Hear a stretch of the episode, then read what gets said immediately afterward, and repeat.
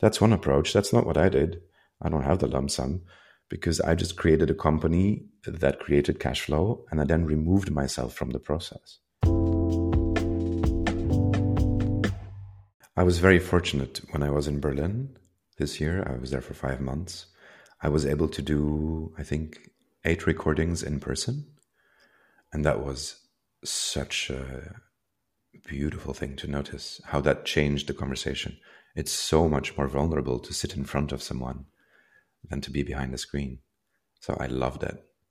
And were they people you'd met previously? Uh, yes, all of them were people I knew, including my ex. Interesting. How did that conversation go?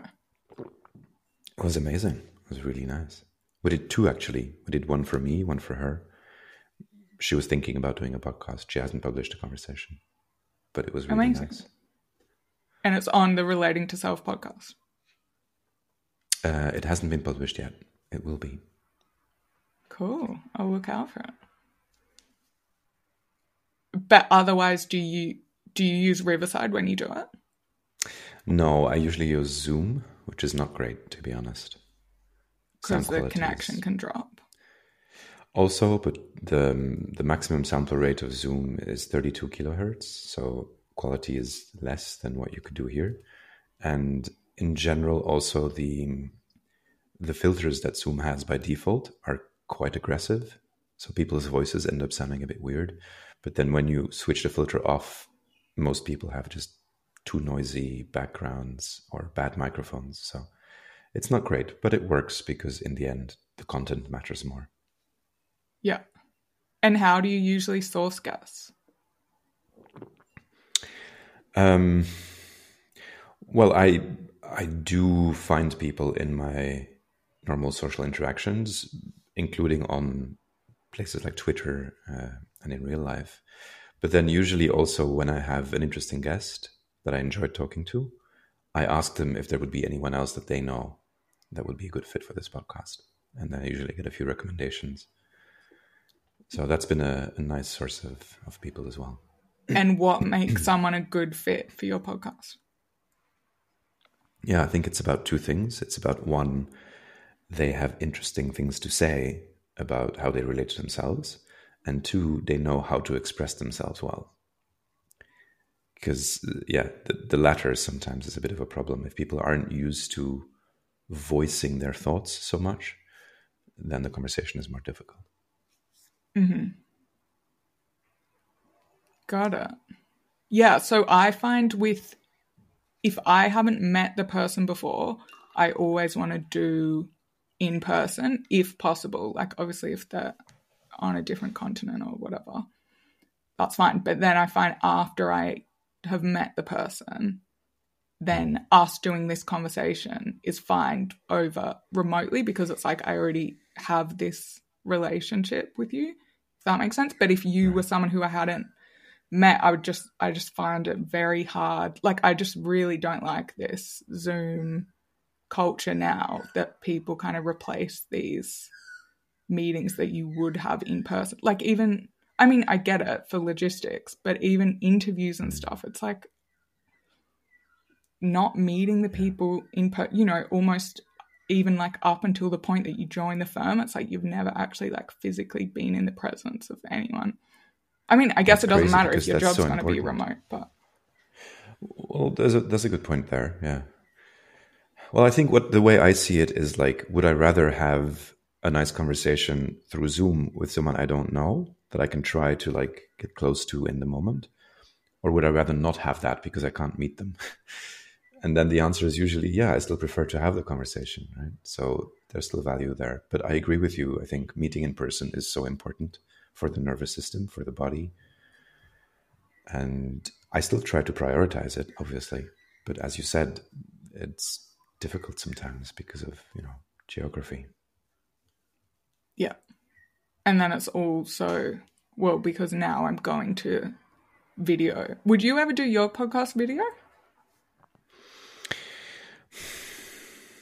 I'm not fundamentally against it, but right now I don't see why really. Mm-hmm. Yeah. but yeah, legit. Why are you like, doing it? Why am I doing it? Because Yeah.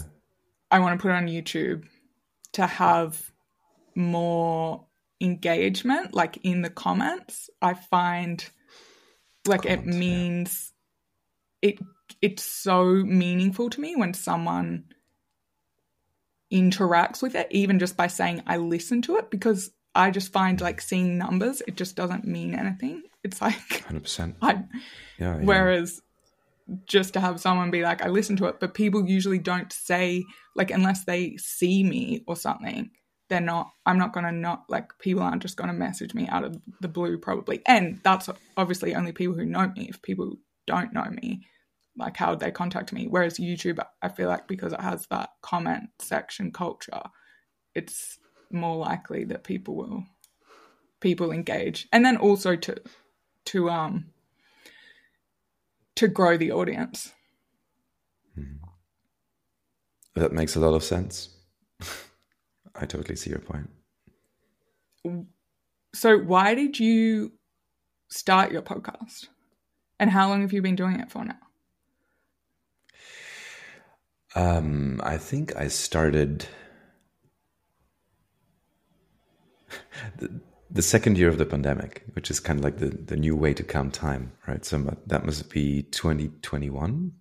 So it's been two years and a half now. Or yeah, it'll be three years in March or April, I think. Um, and why did I do it? I think it's a combination of a desire to contribute to the discourse about relating to self and mental health in general. I see so many people who would really benefit from asking themselves more questions about how they relate to themselves and how they can live a better life by improving that relationship. And so the podcast is my way of inspiring people to think about that, not by telling them what to do or, you know, which framework to follow or how to heal themselves because I don't know. But by having conversations with others about this. And so people who are interested can kind of check out what's out there in the world and, and how they can maybe take that for themselves.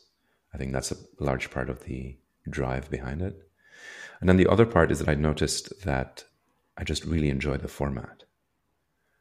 I tried writing about these things for a while, and that was very difficult. It still it still is difficult. It takes me like a week to write one email. When I want to talk about like what's important and you know how my relationship to myself has evolved. But then when I'm on a podcast, it feels effortless. I can just have a conversation and it's beautiful and I learn so much from doing that. And I just also really enjoy spending time like that with people. Sometimes I tell people the podcast is kind of like a, a pretext for me to be able to have very real, vulnerable, deep conversations with someone who's truly present and not kind of distracted by other things. So yeah, that's part of it Amazing. for sure.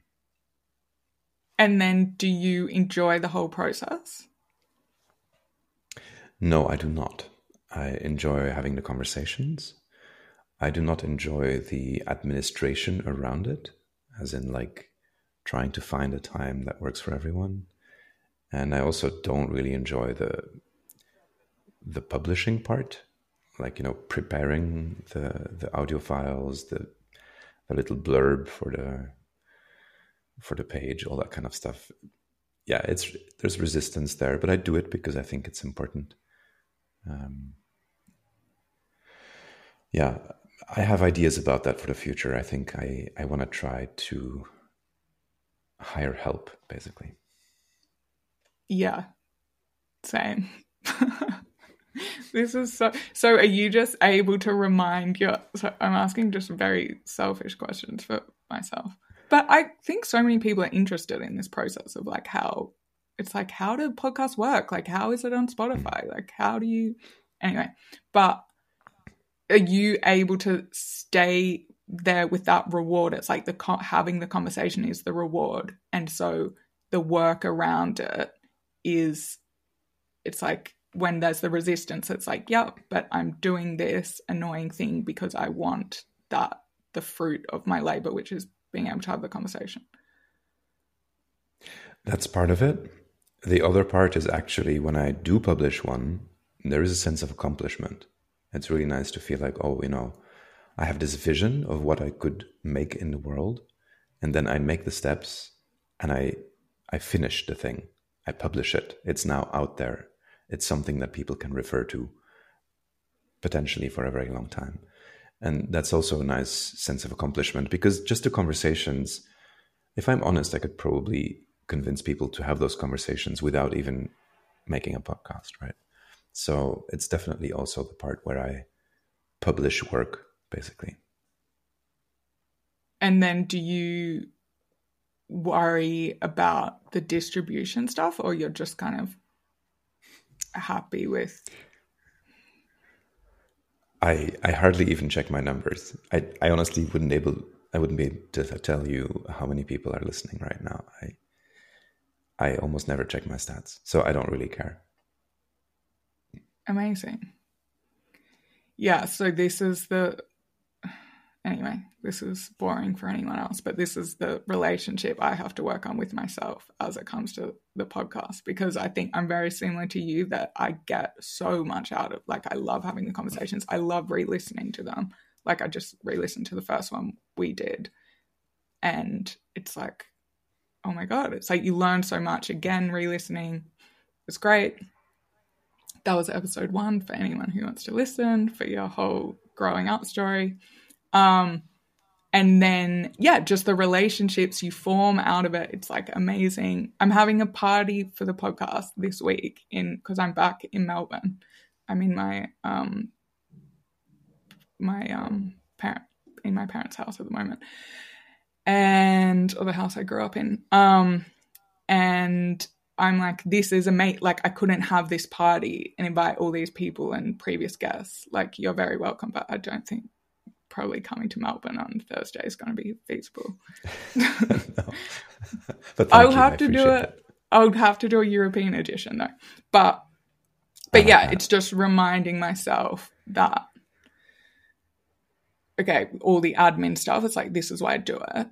And then potentially, yeah, working towards that, like having people help. But then I have this added frustration thing that I'm like, oh, I want it to be like more. But I think that's to do with my that was my thing about Twitter because that's to do with my fear of being seen or accepted. So I like hold myself back from showing my work. And then I think that's like an inner conflict I have that I will work through and then that will go away. Because it's not really yeah because it's not really it's just I care.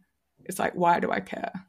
And then it's like that see that was the thing that you said on the first podcast that I was talking about like falling off a bike and it's like oh my god everyone's seeing me. And it's like but there's no you said there aren't people just waiting for you to fall off your bike watching you in the street and like like fully consumed with what's happening with me. It's like though those people I'm worried about judging me are just parts of myself. Yes. I still believe that's pretty accurate. um, okay, so I'm really interested in how this. I think it's now, yeah, it's nearly been 18 months since we recorded that first podcast, and think, and since I saw you, right? Because I think it was your yeah. last day in London. Mm-hmm. So I'm interested in how these last 18 months have been for you, and specifically what you've learnt. Wow. 18 months. Okay, we're going to be really testing my memory here. I think it was quite an intense journey, to be honest. Um, wait, so just to be clear, that was last summer, right? So I had already left my my role as CEO of the company that I had created. Yeah. And so when we talked, that was very early days. I had just left and I was still kind of like sitting with what could potentially happen. Yeah. Well, maybe can we go back further to being CEO of that company? Because that's kind of sure. where we left yeah. it in the last. So, okay. it was your story of growing up and your parents' expectations of you and then becoming a musician and your work not having a lot of agency. Like I think this is really interesting for people and this is probably the point I'm at now. It's like when you want more agency and you were also like okay, I want more financial stability. So what am I going to do? Well, if I go go and do a job, like I'm still not going to have the autonomy and agency because I'll be working for someone else who'll be dictating my life, which is how it was in music. So then it was like, okay, entrepreneurship, that's the one. Mm-hmm. But you kind of talked about how you didn't, you had no idea about what that involved. And you also, which I think is really interesting, you had some beliefs about entrepreneurship that you had to work through as in, or about yeah capitalism or making money and that's obviously a whole journey but i think it's it's so interesting and so inspiring for people to be like okay for you to decide to leave design your life and ultimately be successful at it. It's like, what happened? Hmm. Okay, so we're not going back 18 months, but more like 10 years. yeah. um, well, I think the last thing you said is actually probably the most important part, right? Like to go out and design your life and then to be really successful at that. I think there's two keywords in that phrase. One is design, to basically take responsibility and to create the things that you want for yourself, not wait for them to arrive from the outside. But the second is success. And I think the most interesting part of that phrase is that I also redefined what success looks like for me. I think most people never question what success looks like. And so they mirror themselves to the people around them and they believe that success is actually maybe a high paying position in a big company and a nice house and a car and a good relationship, maybe children, whatever that looks like, right? That's kind of like the almost standardized definition of success. And for me, a big part of the journey was to kind of understand that that was not what success was for me, but then to question myself and to come to clarity about what would constitute success. And for me, it was clear relatively early on that it was all about freedom and agency, basically, right? So for me, the the idea of success is entirely related to how much choice I have of basically where I put my attention, because attention is our most important and scarcest resource. And so I didn't want to be in a situation where my attention was directed to something by someone else. Like, hey, now you must pay attention to, to this at this time in this place. And like, no, I can decide. So the way I approached it was luckily that I first did the success part. I first sat with like, look, what does success look like for me? What's the goal here? Because you can go into entrepreneurship from a very different perspective and still kind of chase the the ever bigger numbers. Like, there's no there's no end to that basically. And I have a lot of entrepreneurs mm. in the communities that I'm part of who kind of play that game. They have a company, they they grow it to a million, then they grow it to 10 million, then what's next? Well, I guess 100 million because what else am I going to do? Right? So I started with examining that part like what was the success for me? And I got clarity about the the freedom and agency part. And then I started thinking about how to create a company, how to create an enterprise that would support that mission effectively instead of getting lost in other things like getting investors or reaching higher revenues or whatever. Because the truth is that in order to reach this personal freedom that I was searching, you don't need millions of dollars. well, obviously, it, it depends on your desired lifestyle. But then again, if you look at what success is, for me, success was not having a huge villa and an expensive car. So the amount of money I needed to reach my success rate was much lower. Yeah, but I think it's so. I just did that exercise a couple of weeks ago with one of my friends, and it's so interesting if you do it.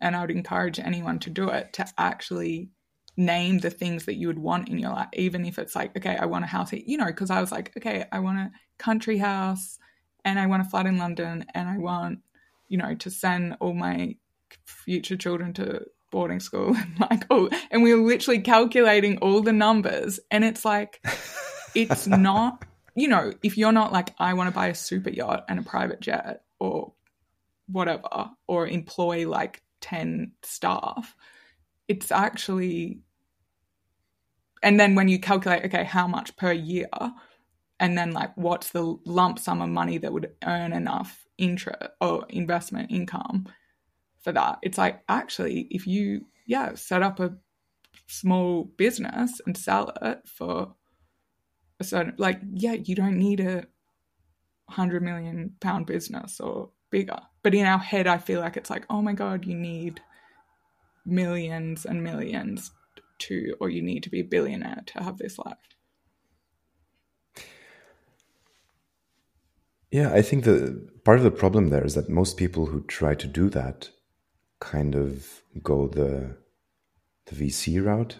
You know, they raise money, they create a startup, they raise money, and obviously, with all the dilutions that happen along the way, they end up with maybe what like ten percent of their company. So then you need a company that's worth a lot of money. If you only if you sell it and you only get ten percent of it, that makes sense. But I think there's another more efficient way, and that's just bootstrapping and building something that creates cash flow pretty much from the start. That's what I did. And yeah, I think another aspect that's important to note here is that because you mentioned um, creating a lump sum that then gives you kind of interest that you can live from, that's one approach. That's not what I did. I don't have the lump sum because I just created a company that created cash flow and I then removed myself from the process. mm-hmm. It was like, how can I replace myself? So now I am functionally retired, you could say. I no longer have a role in the company, but I'm still the main shareholder. And so I get profit share from the company. Um, I didn't need to sell my company. The company is also unsellable because it's a small business that nobody wants anyway. Uh, but it still gives me what I want. Huh. And so you thought all this through. Okay, wait. So I feel like we should also give more context that you did find a lot of success in your passion. I, mean, people should just go and listen to the episode because it's so interesting. But how you're, how you came to that realization that it's like your passion cannot be so being music, but then you can and you can achieve that success, but then it can still you realize, well, this isn't actually how I want to spend my time. Yeah, exactly because of that question of success, right? What does success look like? If success looks like being a musician that is being asked by important institutions to write operas, then yes, I was successful. But the lifestyle that came with that was just not enjoyable for me. Um, so then it became more about, like, I guess, lifestyle design, which was a thing I was really into for a while. Like, what is it that I actually want to experience every day? And this question has come back to me in an interesting way, by the way. Uh, and I don't want to skip ahead, but now that I no longer have a role in my company, I basically have complete freedom, right? Like there is nothing that anyone can force me to do. Everything I do during the day is just because of my own decisions, which is wonderful, but also incredibly difficult. And it's really strange in the beginning because we're not used to it. There's nothing you have to do. What do you do? Except pay tax. And so this this question, but that's automatic. I, I don't actually. I don't even pay taxes because um, where I live in Bulgaria, where I'm registered, taxes are being held off at the source. So my accountant takes away the money for the taxes every month before he sends me my wage, and so I don't even need to do anything to pay taxes. Wow. It's automatic. Huh. Yeah. Yeah. Yeah. Well, that that's what I find really interesting because so when you left music, it was like, okay, the problem I'm solving is the agency thing, but also the cash flow because you were motivated at that point by how can you earn more money. So that's interesting that you were. Well, it's not necessarily even more money. Like the problem with with music was not the amount of money I was making was okay, I could survive, but it was this feeling that I had that I constantly had to beg for money. It was always trying to convince people, like, hey, please let me do this project. I have this amazing idea. Will you produce it? Will you invest in it? You know, that kind of stuff. That I felt was just not what I wanted to spend my life doing. Interesting. Okay. Yeah, because you did say like if you ever went back into music, you would want you wouldn't want to be in that position, and you would want it to be exactly sufficient, self yeah, which I guess would be selling tickets yourself or marketing yourself. Um. Okay, so you were conscious of like I want money to be flowing to me without needing permission or something from someone else without it being so much in control of specific people's decision making. Yes, the the gatekeepers are the problem. But it, but I mean, it was like it wasn't like at that point. Yeah, you wouldn't have been doing a, a, a you know tech startup approach where it wasn't going to make revenue for ten years, and you would be like, oh right, no, definitely not. Um, from from the get go, it was very clear that I wanted, well, because of my goals, because of what I define success as, it was clear to me that I needed to create something that was basically a digital product business.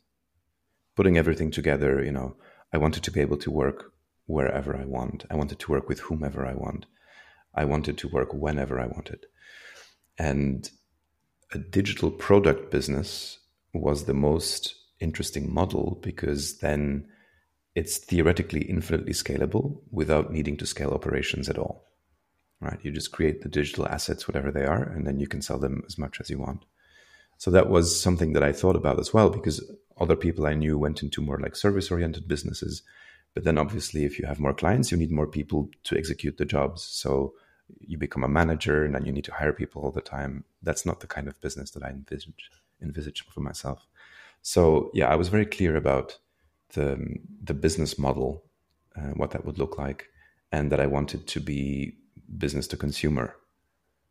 Uh, I didn't want to go through the lengthy sales cycles of business to business and creating complicated, complex things that people always want to change. So I'm like, I'm just going to sell something very simple for the end customer. They either like it or they don't. If they like it, they'll buy it. If not, not. Great. That's it. And did you do all this thinking while you were still a musician, or did you take time to off and consciously think about it? I would say it's a bit of both. It's like a crossfade, let's say, right? So I was still I was still a musician and I was still working as a musician when I started thinking about all these things. I mostly started reading books about this because I had no ideas and then at a certain point the the musicianship thing just also naturally faded out because well because of a few factors. There was just less money in the sector. In 2008 we had this big crisis. Um, i think like 70% of our concerts were cancelled overnight. Wow. and then after that it never really picked up much again. Well at least back in the day. I don't know how it is now. Um, so naturally i just also had more time to to sit with that to read to conceptualize what the business would look like. And what kind of things did you read? What did I read? Yeah. Yeah. Um, I think one of the first books I read was The Four Hour Work Week. I was going to ask. You know, classic, classic. Because that, that, that was around the time. And that's the type of business he's describing in there, right? Where it's like you set it up exactly, and yeah. then yeah. it just works for itself. Well, that's also where where my ideas for this kind of business came from, in the sense that I I was completely ignorant about the fact that there are different kinds of businesses possible. It's just not something I thought about. So that book definitely also opened my eyes as to like, oh, there is a different way. Because in my mind, and that's part of the stories that you mentioned earlier that I had to work through, in my mind, having a business meant that I would work 80 or 90 hours per week and that I would always be hustling and that I'd probably would have to treat people unethically, otherwise it would fail or something like that. So I had huge negative responses to just having a business, and I didn't want that. So or the four-hour work week also opened my eyes. Or it would be like your mom's experience, right, where yeah she ran yeah because it can be very hard to make ends meet running a business and you're so stressed and then she pushed the idea of like always get have a wage so you have the security. Exactly. Yeah. Yeah well you know back in the day my my mother she opened a, a small shop selling clothes basically uh, which is exactly the opposite of what i did in the sense that this is a very high cost business you know they have like a physical location so there's there's rent involved and and there's physical products that you need to go out and buy and you're stuck in one place so your customer base is like what the people half a kilometer around your shop which is not very many and that's just a, a recipe for for having a tiny business that requires a lot of work and i went i did exactly the opposite i opened a shop that was accessible to literally everyone in the world with absolutely zero costs basically so yeah do you remember? But that's where the that's where a lot of the limiting beliefs came from. Yeah. Do you remember where you heard about Tim Ferriss's book?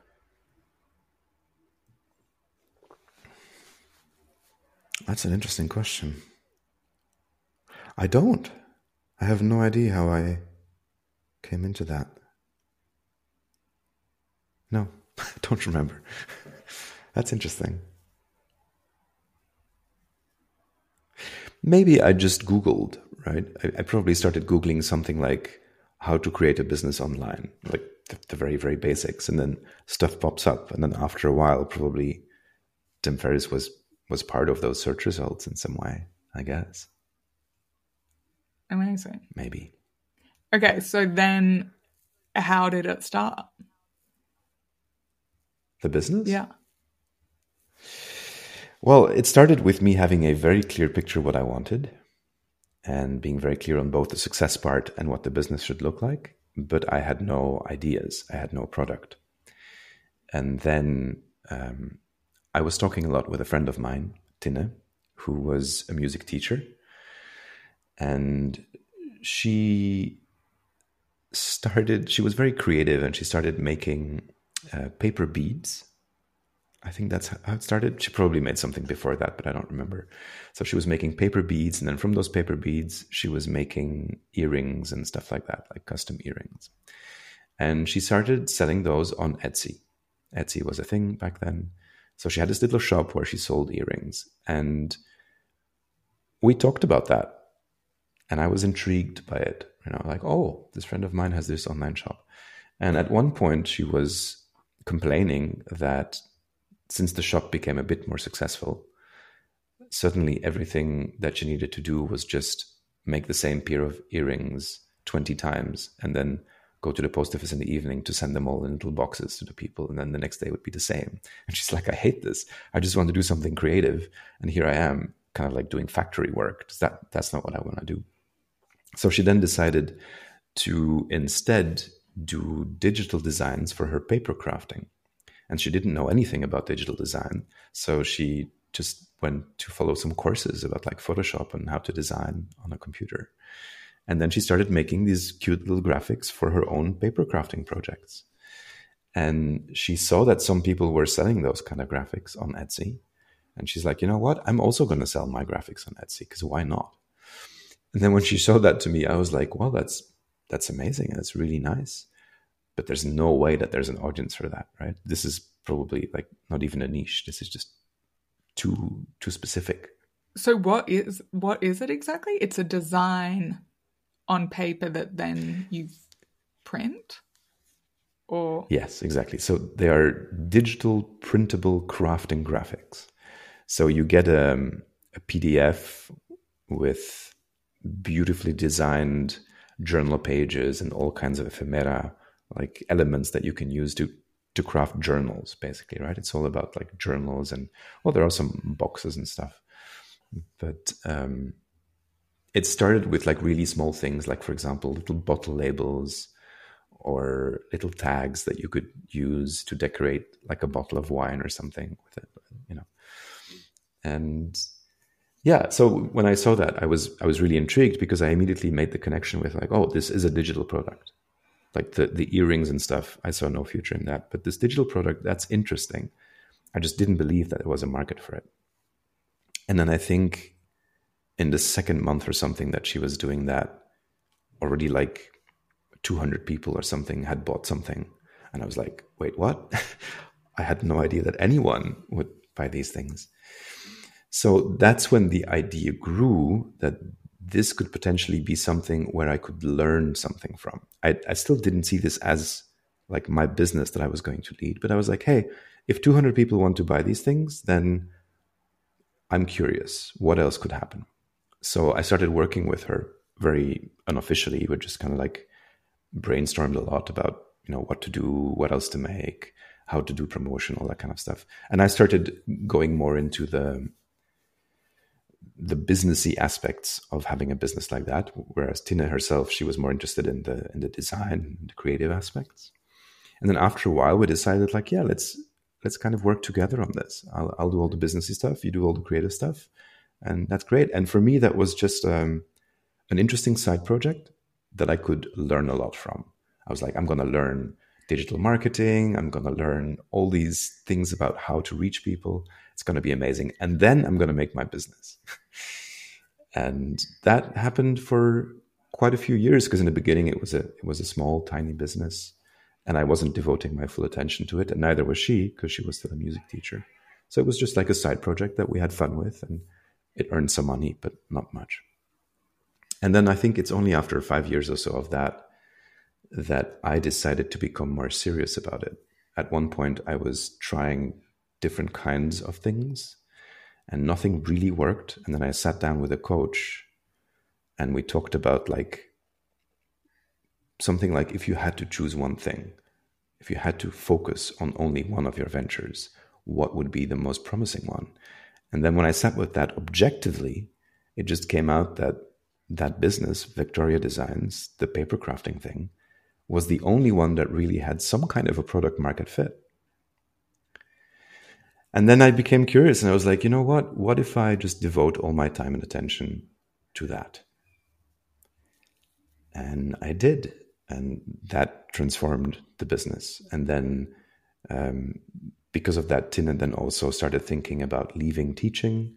And then she did that. The first time she did that didn't go very well. She went back to teaching after a while.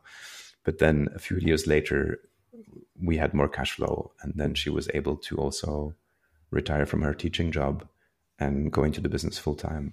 And yeah, after that, we started building a team. And then the, the last three years or so, we just had a lot of expansion. And then I decided to step away, which changed everything. Amazing. Okay, so what what were the other things you were focused on in those first five years? Other businesses? Oh dear, um, do I even remember? Um, I was a, um, a coach myself for a while, like a lifestyle design coach, because by that point I had gotten pretty good at like how to gain clarity about what's truly important for me and what do I need to do. I I also bought a couple of businesses, like online businesses, which ended up a terrible idea because I was basically scammed. Really? um, yeah. How did that work?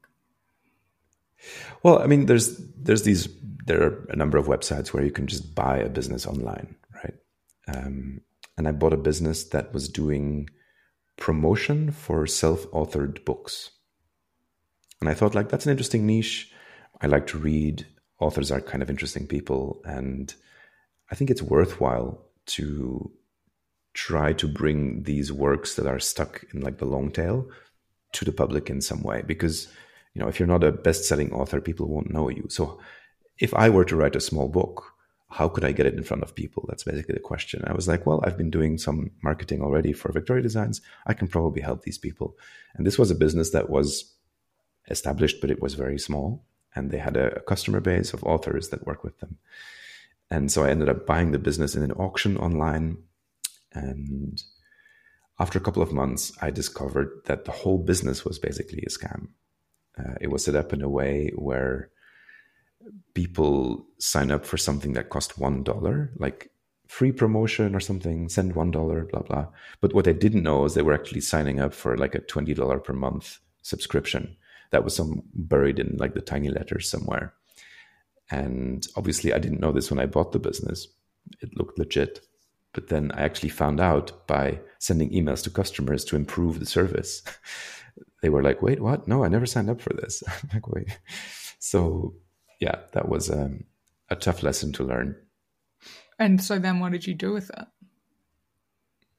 I refunded all the money and I closed down the business. And the story goes deeper than that because the, the original creator of the business actually ended up stealing the business back from me because I naively hadn't changed the passwords to the access to the website because I thought I was, you know, just buying a business from an honest person. So when she saw that I closed it down, she stole it back, changed the password, and opened it again. I was like, "What's happening?" Oh my god! And then luckily, yeah, I was able to prove to the hosting company that I actually bought the business, and then they closed the account finally. But okay, so she didn't scam, keep scamming people again. I'm pretty sure she did. She was already like building a new one, very much like the older one, uh, directly after I had bought it. I saw. Huh. Yeah, I mean, I think it's impossible to protect yourself from all kinds of scams. Like it's just you need to learn how they work and that they exist.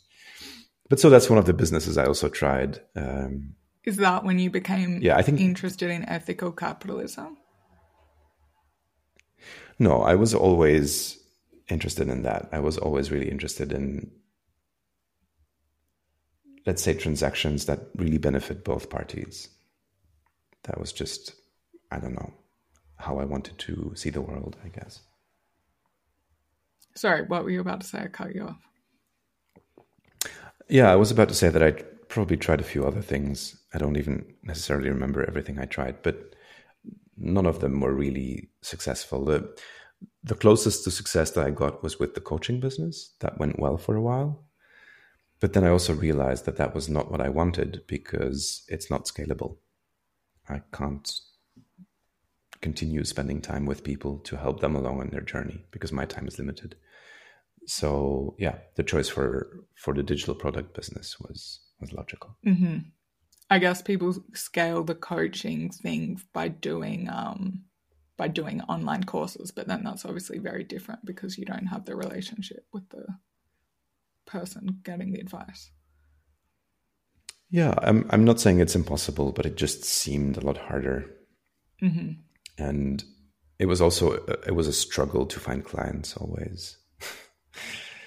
you know, it's it's a different game. And then, so how did you, when you focus your attention on the paper business? So, wait, so is this kind of like, say, if I wanted to sell journals, then I could buy the pages and then I would take them to a to a bookmaker who would then turn it into, and then I'd be able to sell them or something like that. Yeah, well, what actually happens is that most people don't sell them, right? For most people, this is a hobby. This is something they do as a creative outlet. Um, some people sell them, but they definitely don't bring them to a bookbinder. That's part of the process. Like we also have lots of videos where we show how you can make journals with the materials we provide, right? So these people make journals themselves. They they sew them or they glue them or whatever it is that they do. I'm not an expert in any of these things, by the way. So if if you ask me about the product exactly, I'm like, that's not my role. Wow, interesting. Okay, that makes sense.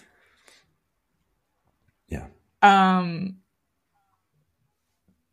yeah, it's so interesting when you find that when it's like not something that you've ever like not something that you're interested in and then it's like hard to imagine Yeah. that there would be a market but then it's like yeah just because Yeah. you don't do quilting or something doesn't mean that millions of people in the world don't Exactly. I think it's really important though to have a person in the business who knows the thing inside and out, right? I couldn't have done this without Tina, my co-founder, because she's really passionate about this thing. So she knows exactly what people need, how it works, and so on. That's super important. For me, what was interesting to notice is that because I had no personal involvement with the subject, I was able to not take it personally. So for Tina, what was really difficult if if she created a beautiful thing that she thought was amazing and genius, and then it didn't sell, that would really knock her back. She's like, "Oh, people don't like this. I, I don't know why. It's so good," you know. For me, I was able to distance myself from that. I was like, I don't care which ones sell or which ones not. We just have to figure out what it is that people want. If we see that designs about libraries sell more than flowery things, then let's make more libraries and less flowery things, regardless of my personal taste. And it took a while for Tina to to trust me in that because for a very long time she just went with what she liked, which is not what works in the market necessarily. Interesting. And then yeah, because that's probably exactly the thing holding me back on the podcast. It's like just need to look at it objectively. Like if I'm trying to grow it, yes. it's like look at the numbers, what works, Yes. and don't be, don't take it personally. Or Yeah, but there's a difference there also. I mean, it depends how you phrase it for yourself. Because thinking back, for example, in my career as a musician, I could not have done this because for me, that was my art.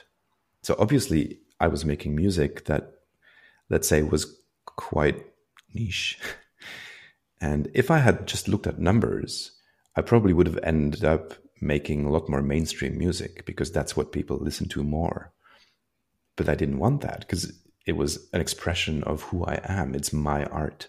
So in that case, if it's your art, I think you should be able to decide for yourself what it is you want to make without thinking about the market.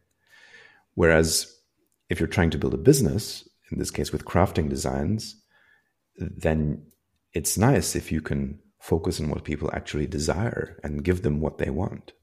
Right. So I don't know for you with the podcast, you want to grow it, but do you see it as your art or do you see it as the business that you're growing? Ideally, of course, these things combine, but I think that's not always the case. yeah, that's yeah, that's really interesting. Yeah, I worked that out um pretty early on. That well, for a couple of reasons. It's like I really enjoy working in like I realized I really love being in an office and I miss that. And I love I love like working in finance and using the quantitative part of my brain. So it just happened to work that it's like, oh, cool, that's how I make money. And then the podcast can just be a creative expression thing because yeah, because I I want to yeah, I don't want to combine something that's like very from the heart or whatever you want to say with a pressure for it to put food on the table because mm-hmm. that can be a conflict. Yeah, that's pretty much also how. Yeah, that's also how I approach my podcast, right? That's why I don't really care so much about the the numbers because I see it as something that I do for myself that I find meaningful. Well, it's for the world as well, but it's not meant to to grow. It, it, that's not why I do it. If it grows, great. That means it resonates with people. But I'm not doing it for that purpose, at least not until now. Hmm. Um, okay, so then when you put your focus on the business, what were the things that changed? Yeah, well, it's easy to make up stories after the facts, right? So obviously, I can tell you a beautiful story of why our growth correlated with my choice to devote my energy and attention to it. Maybe that's what happened. Maybe also just the market conditions changed. I don't know. Um, or maybe it just took the normal amount of years for people to find us more often. Um, but when I decided to focus my attention on the business, we grew it significantly, let's say.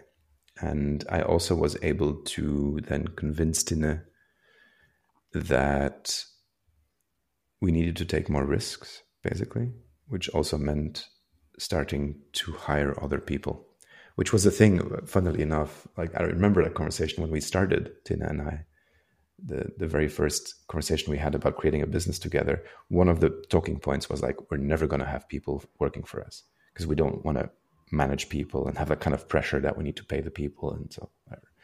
But then obviously as as you grow, that becomes important also because both of us had a lot of tasks that we were combining. And so the growth of the business was held back by the fact that we couldn't focus on the tasks that we do best and then maybe delegate other things to some other people. So yeah, we started hiring some people and I imagine that had an impact on growth as well because then we had more time to devote to actually things that worked. And I would also say one of the biggest things that changed is that I got a lot more involved in product. Um, as in, I had time then to analyze the numbers, look at patterns, and I started inspiring Tinne to basically make bigger offers. That that's the one thing because in the beginning all of our products were very cheap and small. And I saw that when we launched things that had higher prices, the potential for more revenue was drastically higher. So we worked a lot on then defining what is it that we can launch for higher prices.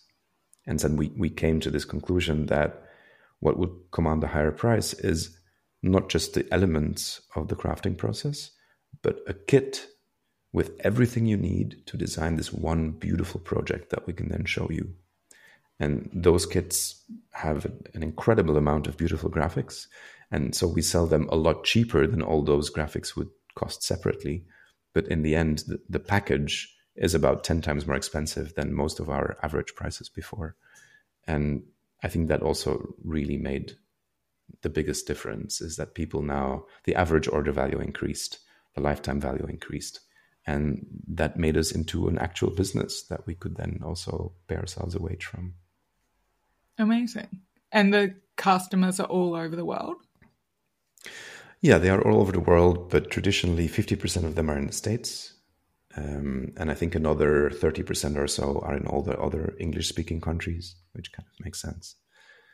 Uh, but yeah, we, we do have customers pretty much all over the world. And you're physically shipping things? No. Oh no, sorry, it's digital. Digital product, yeah. We're emailing things. Yeah. Got it. Okay. And you and so at what point did you move to Sofia? Um that was four years ago, four and a half years ago. Yeah. And where were you living? Before, before that I was I was a nomad for about eight, nine years, I think. I was just traveling around, didn't really have a base. And that was part of the dream, right? Like part of the dream was to be able to be anywhere and still work on the business.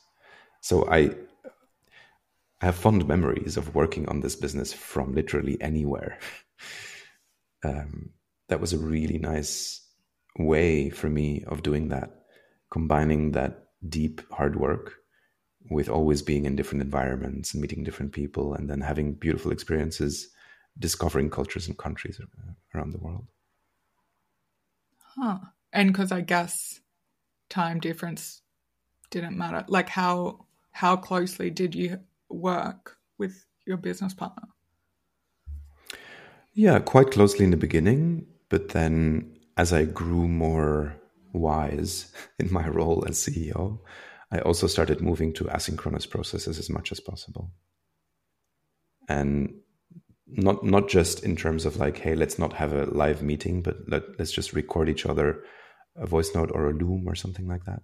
That worked really well. But then also even in the business, in the organization of the business, I switched to an asynchronous kind of model, which means that there were no deadlines anymore right? Because one of the problems that we faced, this is very technical. I don't know if this is interesting, but it's kind of like if you have a production chain that includes three or four people, they're always waiting for the previous person to to be ready before they can progress, and that creates a lot of friction. And sometimes, if someone misses a deadline, creates problems because then if you're launching something for Black Friday and the designs are not ready, then the marketing person can't do anything.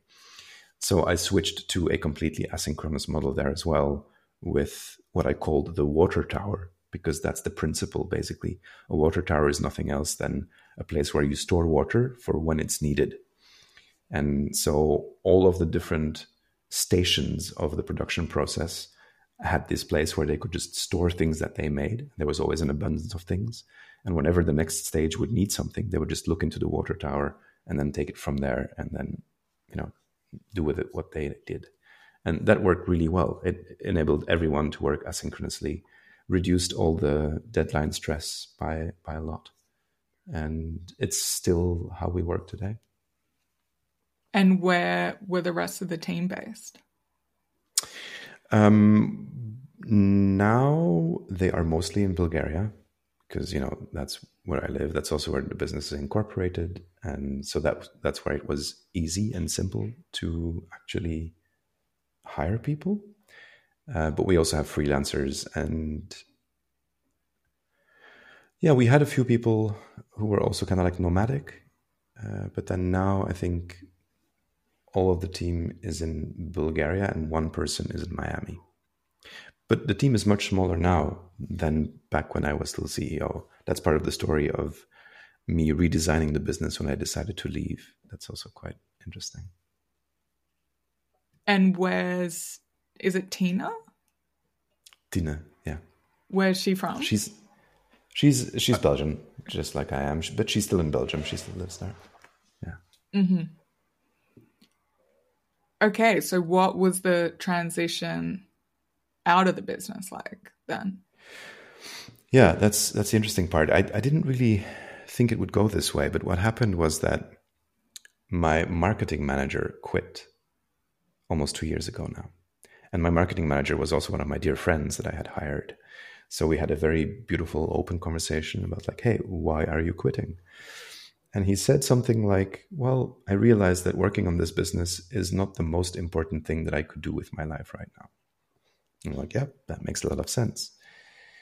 And that also triggered the question in me like, wait, is working on this business still the most important thing that I could do with my life? And the answer came also quite quickly no, I don't think it is. I've done this for 10 years.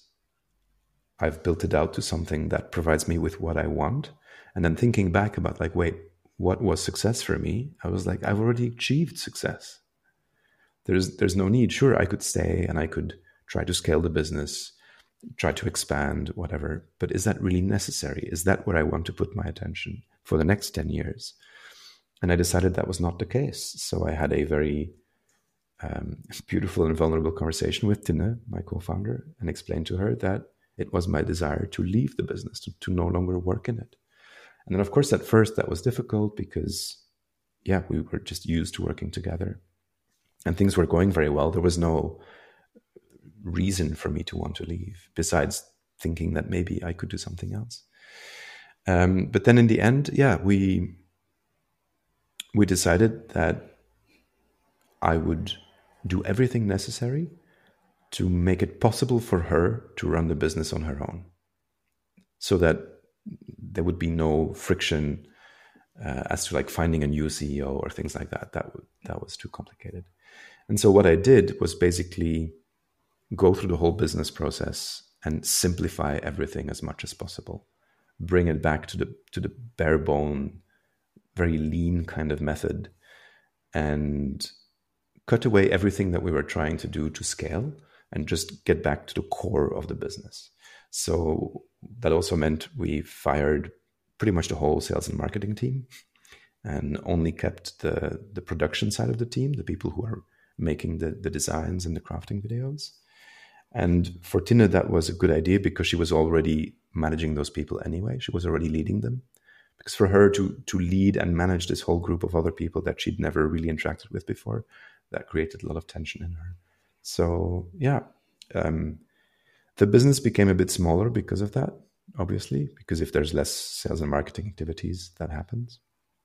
But ironically, throughout that process, we actually became more profitable because we just have a lot less costs. So in the end, um, our compensation didn't suffer from this. And it was hmm. actually a really exciting and interesting time to see that you could transform a business back to something much simpler and have it run better, if anything.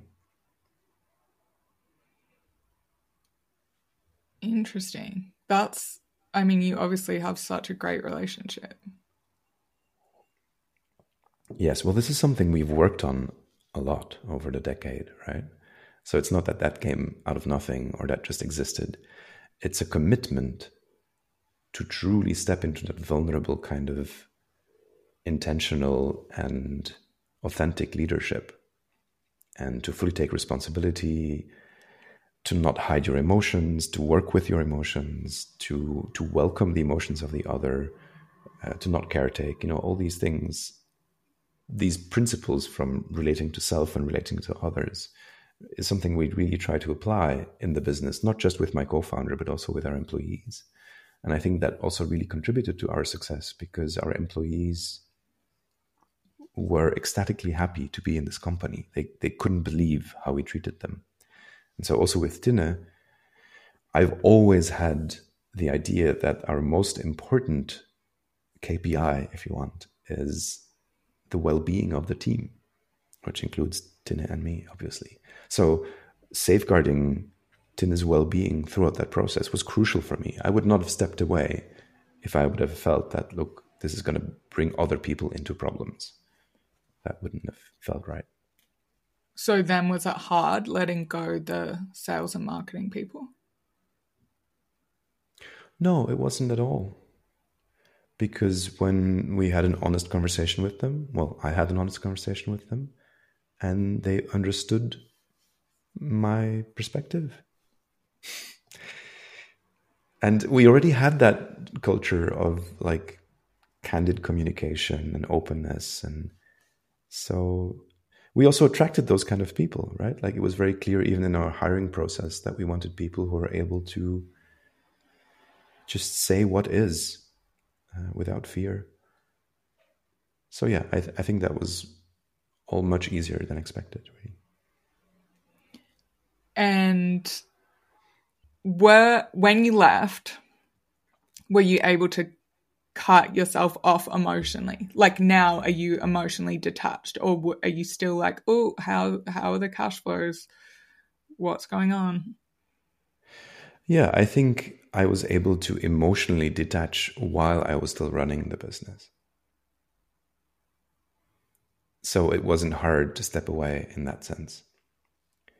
Of course there were still habits right? There were kind of like mechanisms in my mind that would think about the business.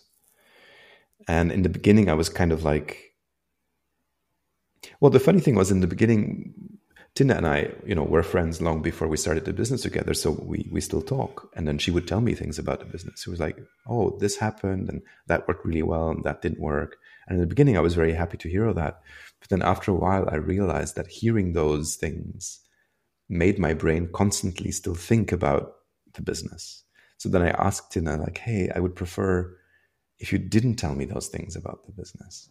It's okay. I trust you. You're you're gonna do your thing. The business is gonna be okay. And of course, I'm still there if she has questions that she finds no answer to, you know, if she needs support, of course I'm there. But I don't need to hear like the the sales statistics or anything like that because that forces my brain back into that mode of thinking about the business and I don't want that but emotionally, yeah, it was. I mean, there was some grief, obviously, that I had to go through, as always, when there is an important transition. But I wouldn't say that was difficult. And are the cash flows kind of stable enough that you're not like it doesn't trigger you to think about it when it comes through to you? So far, no. I don't know, right? Um, because you never know what's happening with a business. Um, where is it going to go in the in the coming years? We'll see. I think I'm not triggered because, well, because of my relating to self. Basically, I think I've done a lot of work of really trusting myself. I think even if the cash flow of this business would completely disappear, I would not be in a position where I feel anxiety because I know that I am able and I have the capacity to do something else that's going to be meaningful and beautiful and will allow me to continue living. So, yeah, I'm in a place where I have a lot of peace around that question of subsistence, even if this business would disappear. Amazing. And that's what I was going to ask was that your mindset before you started, like as you were leaving music, were you like the way you're describing it, it sounds like it was quite a calm, patient process. Well, it was different, obviously, right? Like over 10 years, I've evolved a lot, I've changed a lot. But I think the one thing that I did have also in the beginning is this idea that we can take things at our own pace. I very much dislike this idea of creating urgency for the sake of movement. It's like, this needs to happen now. Everybody gets stressed and like, hustle, do this thing. I was never like that. I was always like, let's see, let's just do what we can while we feel good, like while taking care of ourselves and see what happens. And if that doesn't work, then I'd rather do something else than to go into this mode of like, we need to push it all the time. That's just not healthy. Yeah, it's so interesting how that can just be the mindset or the energy of people around. And it can be about anything. It can be about, yeah, like certain life events. It can be about time between employment or between transitions or but uh, yeah i feel like it's a lot of fear people just some kind of fear thing creating urgency. And if you just respond with because then it can trigger fear in you. But if you just respond with like oh i'm not worried about that. Like why are you worried about that? Then it's like the other person can relax or something because they mm-hmm. or like when they sense that you have fear then they feed off that or something Yes, I think it's part of cultivating this kind of like deep okayness. And that's an inner job, right? This is relating to self. This is part of this journey that I've been in for a long time now, where I'm like, whatever happens, I trust that I will be able to navigate it in some way. I can't predict how, but I am creative. I will come up with solutions. And in that sense, I'm not worried of whatever comes. And okay, back to the early parts of the business, or I guess the first five years of the business when you were nomadic. How was that? Like, how long would you spend in each place? What What were the favorite places you went to? Hmm. Yeah, I think I would stay at least for a month anywhere. And there are places that I lingered in, let's say. Uh, my favorite places, it's not difficult. It's definitely Japan, number one. I spent a lot of time in Japan. And I think in second and third place, respectively, but maybe interchangeably, Italy and Spain. It's not very strange, is it? Those are places that people like in general. Oh, and I guess because for the EU, you can just be anywhere and stay as long as you want in any place. Well, not as long as you want, really. Um, I think for visiting, the official legal limit is three months in the EU. If you stay longer than three months, then you have to register as a as a resident. And that's that's possible but it's an administrative yeah. question. And then if you if you are in a country for more than six months then you become a tax resident which has other implications again.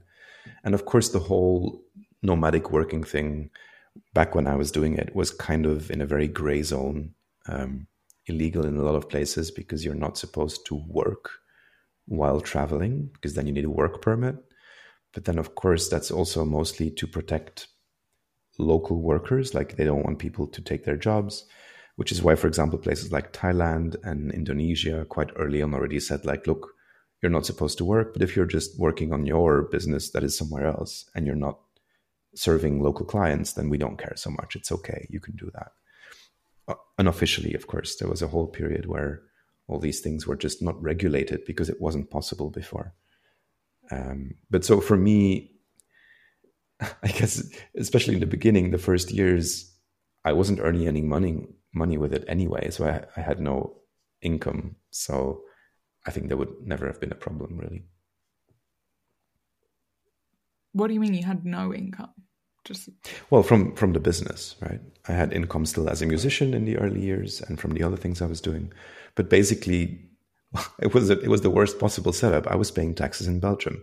I was officially resident in Belgium. I was paying taxes in Belgium, and then I was traveling, staying in places for a month, two months, and still paying taxes in Belgium. Even if in the end I was basically not in Belgium at all, but I was still officially a resident of Belgium, because in order to remove yourself as a resident from a place, you need to register somewhere else, which as a nomad is maybe not possible. So for for simplicity's sake, I just kept my thing in Belgium, but it's officially like the least interesting because Belgium has the highest taxes in the world, basically. So, really? Yeah.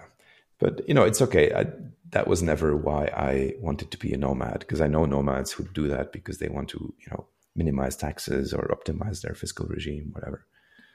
Um, yeah, that was not the reason I do it. Huh. So were you kind of hanging around with other people living that similar lifestyle? To be honest, I was alone a lot. I spent a lot of time in solitude, which is something I like. uh, it's yeah, it was by design. And then when I connected with people, yeah, a lot of similar people, a lot of other nomadic workers or remote workers.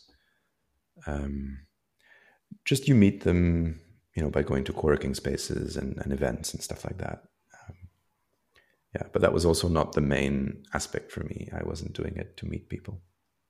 Yeah. Cool. And then Bulgaria was like the business was based there. And... Well, that only came afterwards. Actually, Bulgaria was where, after about like eight or nine years of nomading, I decided that I wanted to have a base again because I wanted to reduce my carbon footprint and I wanted to potentially be able to build something meaningful over a longer period of time in relationship with a place and with people. So then I went through a process of trying to decide where to do that. And that was quite complex. And in the end, for a few really good rational reasons, but also intuitively, I, I chose Sofia as a base. And yeah, I, I, still think that was a really good choice, and I'm well, I'm still here. Um, so then I I decided to create a business here because I was here anyway, and well, I needed a way to sustain myself. So having a local business to then put the activities of Victoria Designs in and pay the wages here, hire people here, just made sense. And in the before Bulgaria, did you have a place you'd go back to in Belgium? Or you literally had all your belongings like with you at any time? Yeah, for for a while I still had my apartment in Ghent. But I was also renting it out, so I couldn't really go back there. But it was like I was renting it to businesses for maybe like a month, two months. So sometimes in between I would still drop by. So I still had some of my stuff there. I already didn't have that much stuff to begin with. And then also for a while, when I sold my apartment in Belgium, I put some of my stuff at Tinne's Place actually, and then I was registered at Tinne's Place also for for quite a while um, before I officially moved to Bulgaria. Cool. I feel like we're we'll have to do a part three to find out about the, the phase. What happened next? Yeah, I think that's the most interesting part, actually. But that's maybe because I'm in it. yeah. Well, but then it's so interesting because it keeps evolving, right? So it's like. Yeah. For sure. Well, I think that's one that's one thing that I've come to terms with about myself. Things will keep evolving. For a while when I was younger, I was looking for the steady state that I could stay in, right? Like what does that look like? Now I've understood like, oh, maybe there is no steady state. Maybe I will just keep evolving and keep changing, and that's okay. I can just surrender to that flow and go where the aliveness is. And that feels pretty good.